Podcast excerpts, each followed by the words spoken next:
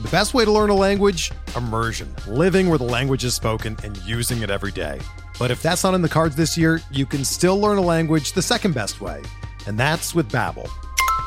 Be a better you in 2024 with Babbel, the science-backed language learning app that actually works. Don't pay hundreds of dollars for private tutors or waste hours on apps that don't really help you speak the language. Babbel's quick 10-minute lessons are handcrafted by over 200 language experts and help you start speaking a new language in as little as 3 weeks.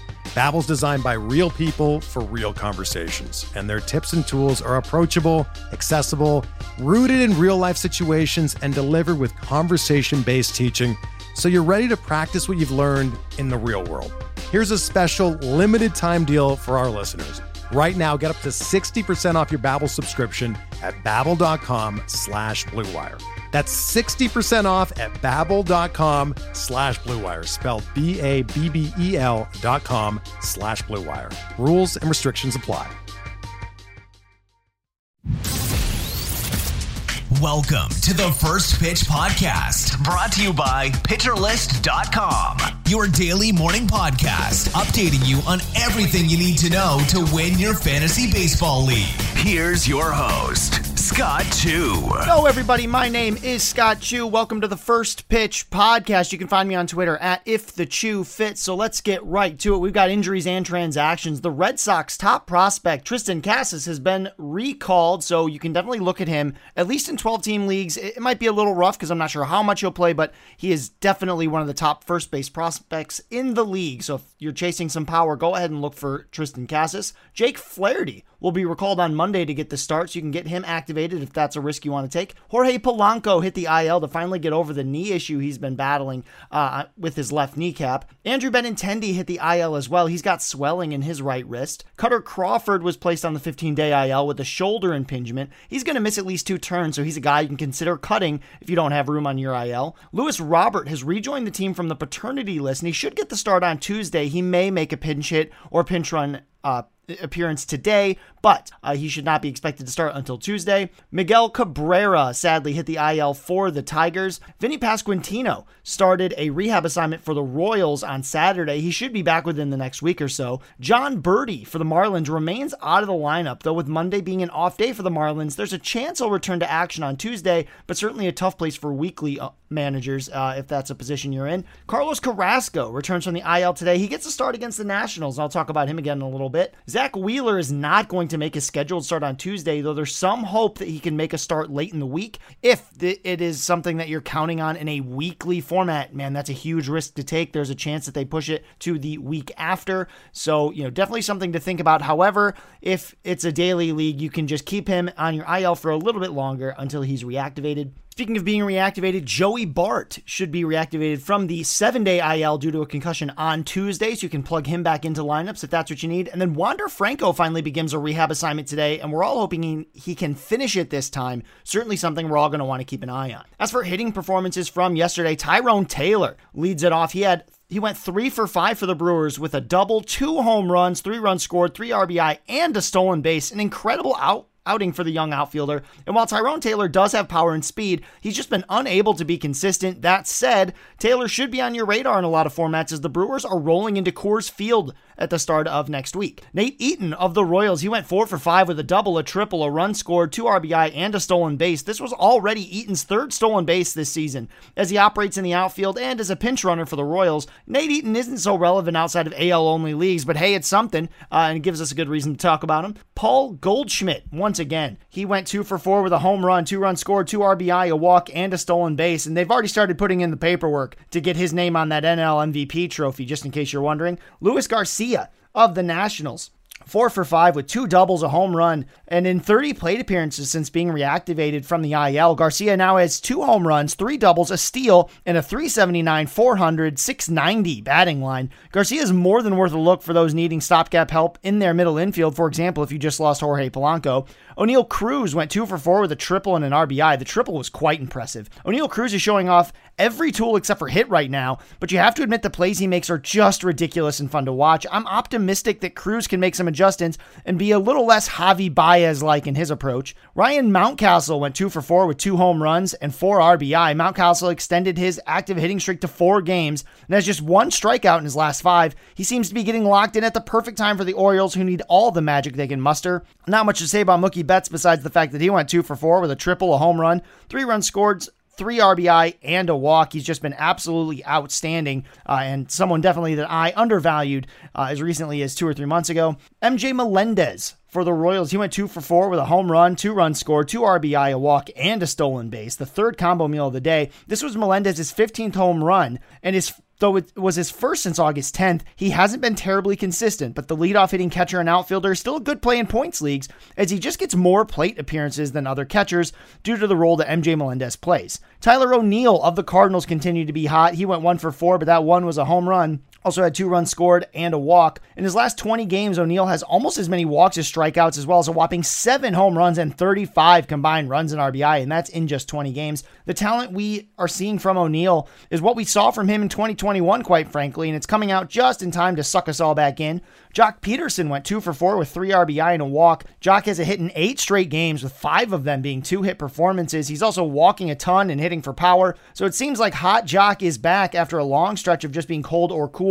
That's definitely something you're going to want in lineups. A Hot Joc Pederson can be absolutely the talk of the town. Speaking of hot, my lord, Ty France of the Mariners went one for five, uh, one for five, another home run. His fourth home run in six games after a 16 game period where he was sporting a 252 OPS. Yes, his OBP and slugging combined to 252. He was the worst hitter in the league for that 16 game period. An absolutely unbelievable turnaround from France who I thought for sure was dealing with lingering injuries just due to how bad he was during that 16 game stretch. And then Jose Siri of the Rays, he went two for two with a run scored, a walk, and a stolen base. And this is just a reminder that Siri is one of, if not the fastest runner in the league, and the Rays make sure to take full advantage of it whenever they can. Starting pitching performances from yesterday, Dean Kremer of the Orioles, he got the win on six innings pitched, two earned runs, five hits, one walk, six strikeouts. The biggest thing with Dean Kremer is that he's been pretty good against both bad and decent competition. He's definitely in that Toby category for us now. He is someone you can consider streaming whenever the matchup is good. Alek Manoah, of course, is a bit above that. He went against the Pirates. He got the win on seven innings, 7.1 innings pitched, no earned runs, five hits, one walk, and six strikeouts. The slider wasn't quite at its best, but that's why we love matchups like the Pirates. Even 80% of Alek Manoah is more than enough to cruise through that particular lineup. Yu Darvish had a much tougher test. He went against the Dodgers, but he got the win on seven innings pitched, no earned runs, two hits, two walks, and nine strikeouts. The cutter was just too much for the Dodgers to handle. And when the cutter is on for Darvish, he is basically unstoppable. Alex Cobb of the Giants went against the Phillies. He got the win on seven innings pitched, no earned runs, three hits, one walk, and seven strikeouts. Only 88 pitches needed. When the splitter works, it's on and off magic like it did in this one. It's just absolutely incredible for Cobb. He just looks like a different pitcher entirely. Although it's hard to imagine Cobb being this sharp in his next outing against the Dodgers. I probably wouldn't start him for that one. Charlie Morton for Atlanta. He went against the Miami Marlins. He got the win on 5.2 innings pitched, one earned run, four hits, two walks, and seven strikeouts. Really good to see Morton do well here. Though it's worth noting that the Marlins have been one of the best streaming targets over the last two to three weeks due to their free swinging nature and the fact that they just have a lot of cold bats right now. Reid Detmers of the Angels did not have a great day. He went against the Astros. He took the loss 4.1 innings pitched, four earned runs, seven hits, two walks, six strikeouts, though. Detmers just isn't as sharp as he was a month ago, and that's a rough place to be, as Detmers draws these same Astros again for his next start, which he should probably doing from your bench or the waiver wire, depending on your league size and your circumstances. Dustin May also had some trouble. He went against the Padres, took the loss on five innings pitched, six earned runs, four hits, five walks, five strikeouts, and the command was just off. It was probably as bad or worse than it was against the Marlins. This isn't necessarily a huge red flag. Command is something that can come back a little later when you're dealing with arm issues. It's just a little tiny bit of a red flag. So just something to keep in mind going forward. Sandy Alcantara uh, did not quite help his Cy Young case here against Atlanta. He took the loss on five innings pitched, six earned runs, seven hits, one walk, and three strikeouts.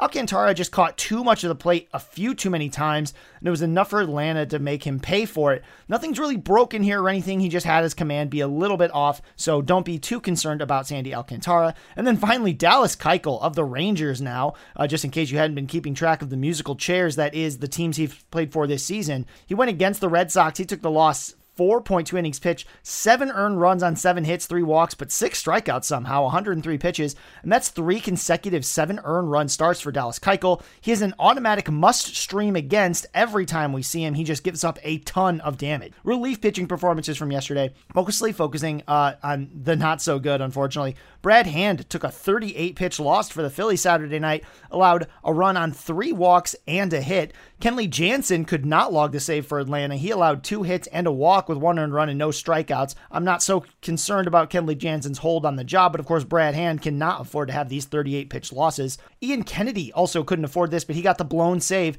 And Joe Mantiply, a guy he's competing with, also got a loss and a negative double whammy for the Diamondbacks. Further evidence that you just don't need to invest in this bullpen for more than a single day at a time, and probably not even that usually. Although I will say, last man standing is Mark Melancon, and I do think the Diamondbacks have a good chance to beat the Cubs today. And finally, Camilo Doval rebounded from a two earned run outing back on the 27th with 1.1 perfect innings of work to earn the save for the Giants while also striking out two. Now, before we look at the action for today, we're going to take a quick break and we will be back right after this. Hey, Alex Fast here, and thanks for listening to this podcast on the Pitcher List Podcast Network. If you're a fan, consider supporting all of us by getting a PL Plus subscription, where you're going to get an ad free website and get access to our Discord, where you can talk to all of our podcast hosts and staff. Plus, you can hang out with our incredible Pitcher List community. It's basically a baseball sanctuary year round for as low as $8 a month. You can sign up at pitcherlist.com backslash plus, and you're going to get your first month free with promo code podcast. Also, don't forget to check out everything else we do as well from YouTube videos, live streams, newsletters, off-season articles, TikToks, breakdowns, over 15 baseball podcasts on our network. We can't stop talking about baseball even during the off-season. So sign up for PL Plus today at pitcherlist.com backslash plus and use promo code podcast to get your first month free. All right. Thanks for listening. Let's get back to the show. And we are back just in time to take it over to Mark with the weather for today. Mark, tell us what's happening, man. Thank you very much. Looking at today, we're going to have a couple trouble spots. Uh, Pittsburgh, as they host the Blue Jays. We have the Reds hosting the Rockies and the Guardians hosting the Mariners. These are all three games where there's going to be some rain around at times. Can't say that they're going to get postponed or even any of them are, but there is some rain that will threaten them and they aren't completely safe. Anyways, that's all I have for you today, and I will talk to you tomorrow. Have a good one.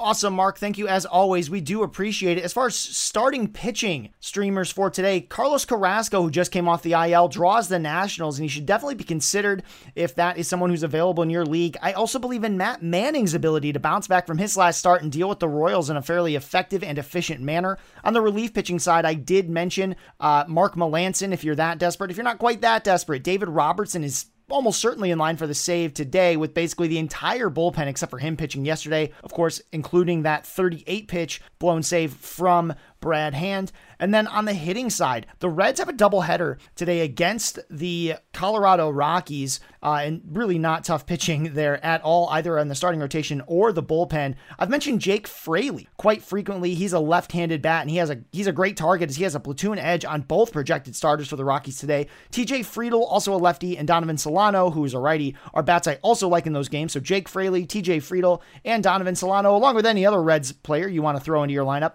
And then the Diamondbacks, I alluded to this earlier, they have a lot of lefties to throw at Jason Alexander, who definitely has a huge weakness against Southpaws. I'd be very willing to start any of Alek Thomas, Corbin Carroll, Jake McCarthy, or Josh Rojas. Uh, it's very possible that at least one of them is available in your league. Of course, Christian Walker is probably scooped up. He's another guy who I think could hit a home run, despite the fact he doesn't have a platoon advantage there. If you need stolen bases, though, it's McCarthy. He's the guy to grab. He's actually leading the league in stolen bases since the All Star break last I looked. And with that, we will call it a day from the First Pitch podcast. Again, my name is Scott Chu. You can find me on Twitter at If the Chu Fits. We got this coming at you every morning from now through the end of the season, just to try to give you that last edge to win your fantasy baseball league. So we hope you have a great rest of your day and a great holiday weekend. This has been the First Pitch Podcast, brought to you by PitcherList.com. If you enjoyed today's episode, rate us on iTunes, follow us on Twitter at PitcherList, and help support what we do by joining our Discord with PitcherList Plus at PitcherList.com slash plus.